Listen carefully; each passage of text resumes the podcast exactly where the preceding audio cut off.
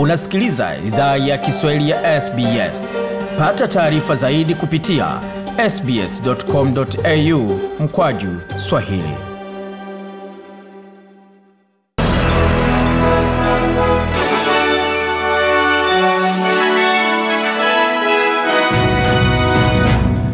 Wasikiliza idhaa Kiswahili ya SBS na hapa ni taarifa kamili ya habari.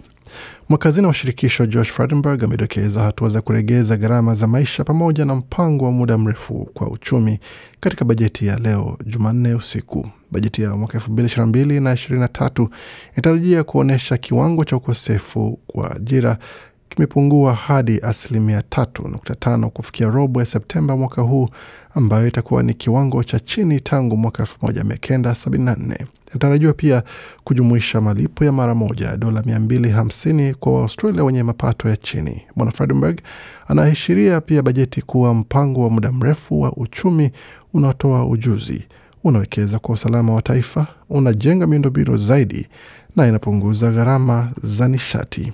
Alipozungumza na waandishi wa habari, Bwana Fredenberg alisema kwamba Tonight's budget will demonstrate that growth is higher, unemployment bajeti ya usiku wa leo itaonyesha ukuaji uko juu, ukosefu wa ajira uko chini na mishahara inaimarika. Tutapokea gawio la uchumi imara na uboresho kwa bajeti. Mapungufu yatakuwa chini, deni kama sehemu ya uchumi itafikia kilele mapema na chini kuliko ilivyotabiriwa kabla. Kwa upande wake kiongozi wa upinzani Anthony Albanese amesema wakati chama cha Leba hakitakuwa kizuizi kwa malipo ya msaada ya mara moja, muda wa tangazo hilo unashukiwa ukizingatia uchaguzi unaokuja. Bwana Albanizi alieleza shirika la habari la ABC kuwa serikali haina mpango wa muda mrefu wa kuregeza shinikizo za maisha kwa sababu What we need is a plan for the economy, not a plan to get the coalition a fourth term in office. Asema tunachohitaji ni mpango wa uchumi, si mpango wa kusaidia serikali ya mseto kuongoza kwa mhula wa nne.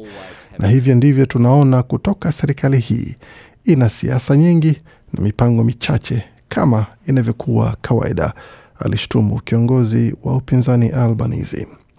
Na vikundi vya watetezi wa walemavu vimewasili mjini Canberra kabla ya kutangazwa kwa bajeti kukabidhi barua ya wazi kwa bunge inayoomba mageuzi yafanywe kwa mfumo wa NDIS. Kundi hilo liliwasilisha barua hiyo kwa kiongozi wa chama cha Leba Anthony Albanese pamoja na msemaji wa NDIS katika upinzani Bill Shorten mapema leo Jumanne. Barua hiyo iliwaomba viongozi hao waahidi kurejesha mfumo huo katika hali yake ya zamani. Waliongeza pia kuwa watu wengi wenye ulemavu wamepitia uzoefu mbaya na makato ambayo sababu hazijawekwa wazi kwa mipango yao, hali ambayo imesababisha magumu na kukata tamaa. Eli de Mashela ni mkurugenzi mtendaji wa shirika la Inclusion Australia. Alieleza kundi hilo uzoefu wake binafsi na mfumo wa NDIS. Aliongeza kuwa kampeni yao haihusu tu hela, bali inahusu pia heshima kwa watu wenye ulemavu pia. They wouldn't even give me enough funding for bags for an year. Bi anasema kwamba hawakuweza nipa hata hela za kutosha kununua vifaa vya kazi kwa mwaka mzima. Sikuonwa kama binadamu tena, nilizingatiwa tu kama namba kwenye karatasi, alisisitiza Bieli.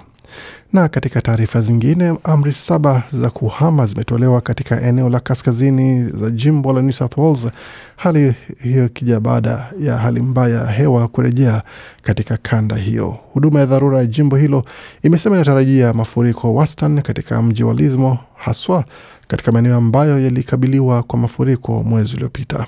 Ofisi ya utabiri wa hewa nayo imetabiri kuwa maeneo ya Coffs Harbour, Hawkesbury na Greater Sydney yataathiriwa sana. Steph Cook ni waziri wa huduma za dharura wa jimbo la New South Wales. Amesema mafuriko ni ukweli wa hali mbaya, ila serikali iko tayari kuwasaidia waathiriwa na I want to reassure you that we stand firm with the people of the Northern Region uh, area. Nasema nataka wahakikishia kuwa tunasimama kidete na watu wa kanda ya kaskazini. Tutapitia wakati huu, juhudi zetu za uponaji zinaendelea na zinaweza simamishwa kwa masaa 48 yajayo tunapopitia hali hii mpya ya hewa, ila itaendelea na tutaendelea mbele, alisisitiza waziri Cook. Na katika ukanda wa Queensland Hali ni mbaya baada ya mtu mmoja kutangazwa kufa kupitia mafuriko ya maji katika eneo ya kusini Queensland. Mwili wake ulipatwa na polisi katika mto ambao ulikuwa uko karibu ya Toowoomba ama Swollen Creek kwa, kwa jina la Swollen Creek eh, karibu ya Toowoomba asubuhi ya leo. Mwanaume huyo anaaminiwa kuwa katika umri wa miaka 40 aliweza kufagiliwa kwa maji hayo alipokuwa akitoka ndani ya gari lake baada ya kukwama katika mafuriko ama maji mafuriko mapema mas, masaa ya alfajiri ya Jumatatu. Kifo chake kinakuwa ni pamoja na kifo cha mwanaume mwingine pamoja na mbwa watano ambao walifia ndani ya gari lake. Walikuwa wakisafiri katika eneo la Kingthorpe kaskazini magharibi ya Toowoomba hapo Jumatatu. Lakini na taarifa zingine ambazo tumeandalia kwa sasa ni pamoja na taarifa kuhusiana na Rais Joe Biden ambaye rais wa Marekani Joe Biden Jumatatu alisema kwamba hataomba radhi baada ya kutamka hivi karibuni kwamba rais wa Urusi Vladimir Putin hawezi kusalia madarakani, akisisitiza kwamba alionyesha hasira ya kimaadili na sio wito wa kuondoa utawala wa Moscow. Anasema kwamba watu kama hao sio wa kuongoza nchi, lakini wanaongoza. Licha ya kuwa ni viongozi, haimaanishi kwamba siwezi kuelezea hasira yangu kuhusu hilo, Biden aliwaambia waandishi wa habari Jumatatu kwenye ikulu ya White House Marekani. Anasema pia sikuwa nikieleza mabadiliko ya sera Jambo la mwisho ambalo siwezi kufanya ni kuingia kwenye vita vya ardhini na vita vya nyuklia na Urusi, Biden aliongezea, wakati akitupilia mbali hisia kwamba matamshi yake yanaweza kuongeza mivutano juu ya vita nchini Ukraine. Wakati huo wanajeshi wa Urusi wamesitisha harakati za kusonga mbele kuelekea mji mkuu wa Ukraine wa, Kiev huku wakionekana kulenga tena maeneo ya mashariki mwa Ukraine, kulingana na afisa mwandamizi wa wizara ya ulinzi ya Marekani aliyezungumza katika hafla maalum. Na tukina taarifa zingine ambazo zimejiri katika siku chache zijazo na zilizopita, kwa mradhi, tukielekea kule Afrika ambapo upinzani, kiongozi wa upinzani nchini Zimbabwe Nelson Chamisa ameeleza matumaini kwamba chama chake cha Citizens Coalition for Change ama CCC kitashinda uchaguzi mkuu wa mwaka ujao. Hii ni baada ya chama cha CCC kupata theluthi mbili ya viti katika uchaguzi mdogo wa bunge na manispaa licha ya kupitia hali ngumu sana wakati wa kampeni. Chama hicho ambacho kiliundwa miezi mitatu iliyopita kutoka kwa chama cha upinzani cha Movement for Democratic Change maarufu MDC kinaonekana kutoa ushindani mkali dhidi ya chama kinachotawala cha ZANU PF. Kimeshinda viti 19 vya bunge kati ya viti 28. Uchaguzi huo umefanyika kutokana na vifo, kujiuzulu na kuondoka kwa wabunge wa chama cha wa MDC. Chama cha Chamisa pia kimeshinda viti 75 kati ya viti 122 vya manispa. Tukielekea moja kwa moja hadi katika mashariki ya Afrika nchini Kenya ambako kwa sasa mahakama nchini Kenya Jumatatu imewaachilia uhuru waendesha bodaboda 16 waliokamatwa kutokana na shambulio baya dhidi ya mwanadiplomasia wa kike baada ya serikali kushindwa kutoa ushahidi wowote dhidi yao. Waendesha bodaboda walikamatwa mapema mwezi huu kutokana na msako baada ya video iliyosambaa kwenye mitandao ya kijamii kuwaonyesha wanaume hao wakimvamia wakimvua nguo msichana huyo wa na kumpapasa huku akipiga kelele kuomba msaada akiwa ndani ya gari lake baada ya kulazimishwa kufungua mlango. Mahakama ya Nairobi imeamuru waachiliwe huru mara moja baada ya waendesha mashtaka kusema kwamba hawakupata ushahidi wa kutosha kuhusisha waendesha bodaboda hao na uhalifu. Kwa vile afisa aliyefanya uchunguzi hakupata ushahidi wa kushtaki washukiwa, ninawachilia huru, aliamuru jaji mwandamizi wa mahakama Martha Nanzushi. Mwanaume wa 17 anayedaiwa kuwa kiongozi wa shambulizi hilo ataendelea kukabiliwa na kesi na anakabiliwa na kifungo cha maisha jela ikiwa atakutwa na hatia ya unyanyasaji wa kingono. Alikamata wiki mbili zilizopita karibu na mpaka wa Tanzania na Kenya kwenye umbali wa kilomita 430 kaskazini magharibi mwa Nairobi baada ya kukwepa kukamatwa kupitia mfereji wa maji taka, polisi walisema katika taarifa waliotoa kwa kwa raia na pamoja na taifa zima la Kenya.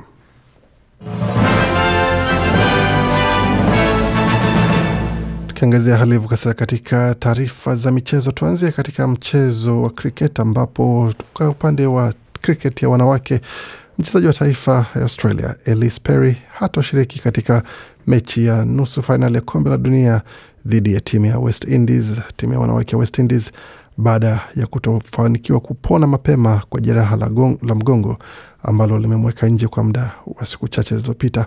Mchezaji huyo itabidi sasa atazamia mechi hiyo akiwa nje ya uwanja akitarajia kwamba wenzake wataweza kumsaidia kufika katika fainali ambako atarajia kwamba anaweza akapata uwezo wa kuweza kushiriki. Perry alipata jeraha hilo katika mechi ya wiki iliyopita Jumanne katika mechi ya kundi dhidi ya Afrika Kusini ambapo alifanyiwa vipimo jana, lakini kwa bahati mbaya hakufanikiwa kupona kama ilivyokuwa inatarajiwa.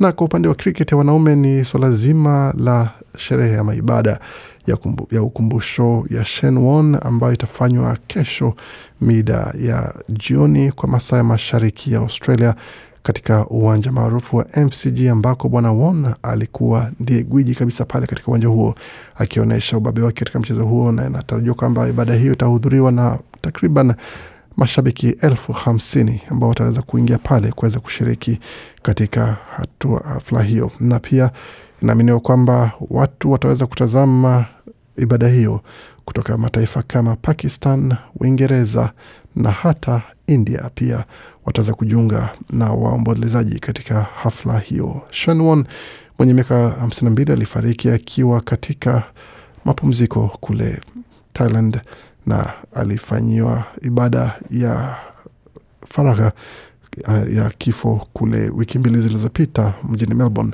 ambako pia aliweza kuagwa na marafiki pamoja na watu wake wa karibu.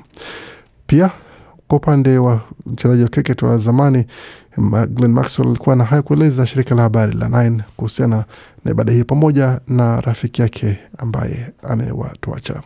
I suppose that, that's going to be his legacy. I suppose that he leaves in cricket the the Amesema nadhani huo ndio urithi ambao ameacha kwa cricket. Ameacha highest ameacha uelewa na uelewa kwamba kwa kila mchezaji ambaye amerithi jinsi alikuwa anacheza na mbinu alizokuwa akitumia pamoja na maarifa na ubora wake wa juu sana, ndio ametuachia Shenwon.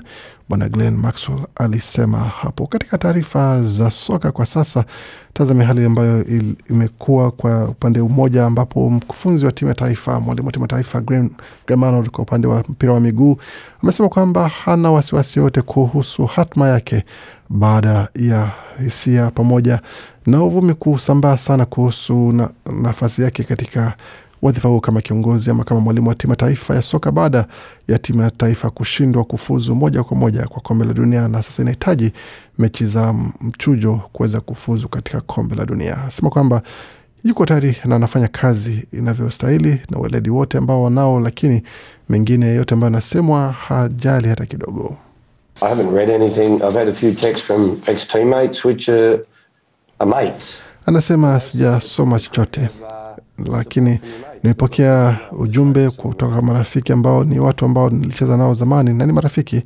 Kwa hiyo ninaungwa mkono na marafiki wangu, lakini nina lengo langu kuu ni mechi hii ambayo iko kesho, na mechi itakuwa ni alfajiri ya kesho mida saa kumi na moja za alfajiri kwa masaa ya mashariki ya Australia, mechi hiyo ikichezwa mjini Jeda, Saudia, ambako Saudia tayari ishafuzu pamoja na Japan katika kombe la dunia ambayo itakuwa nchini Qatar, ambako itakuwa ni mechi ambazo zingine za kufuzu pale zinatarajiwa. Na sasa Australia itabidi sasa imenyane na mshindi wa tano ama timu ambayo itakuwa nambari tano katika kundi la timu kutoka Afrika, Marekani ya kusini ambapo sasa itakuwa sasa yule ambaye atapata nafasi hapo ndiye atakayeweza kushiriki kwa sababu hawakuweza kufuzu moja kwa moja kama ilivyotarajiwa.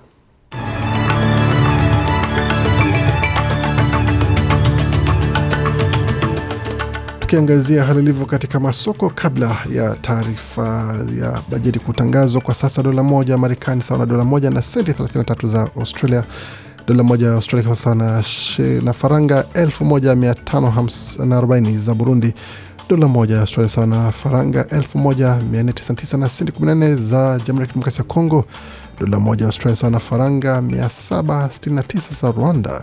Na dola moja ya Australia sawa na shilingi 2697 za Uganda, dola moja ya Australia sawa na, faranga, na shilingi 86 na senti 25 kwa mradhi 20 za Kenya, wakati dola moja Australia ni sawa na shilingi 1739 na senti 80 za Tanzania. Tukitazama hali ilivyo katika utabiri wa hali ya hewa kwa sasa mjini, mjini Adelaide hali iko hivi nyuzi joto pale ni 22.8, wakati mjini Canberra ambako tarajio kubwa la bajeti litatolewa hii leo itakuwa ni kwamba nyuzi joto pale ni 20.1, Brisbane ikiwa ni 22.9 pamoja na mvua ama manyunyu ya mvua baadaye kidogo, wakati Darwin ni 29.5, wakati tukielekea Hobart ni 16.5 vilevile mjini Perth ni 30.2, Melbourne zikiwa ni 19, wakati mjini Sydney ni 22.4, pamoja na mvua zitakazoendelea kunyesha usiku kutwa.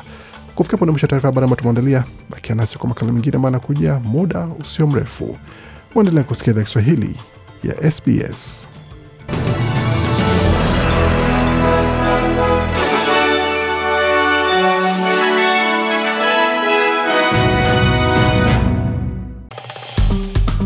Penda, shiriki, toa maoni. Fuatilia idhaa ya Kiswahili ya SBS kwenye Facebook.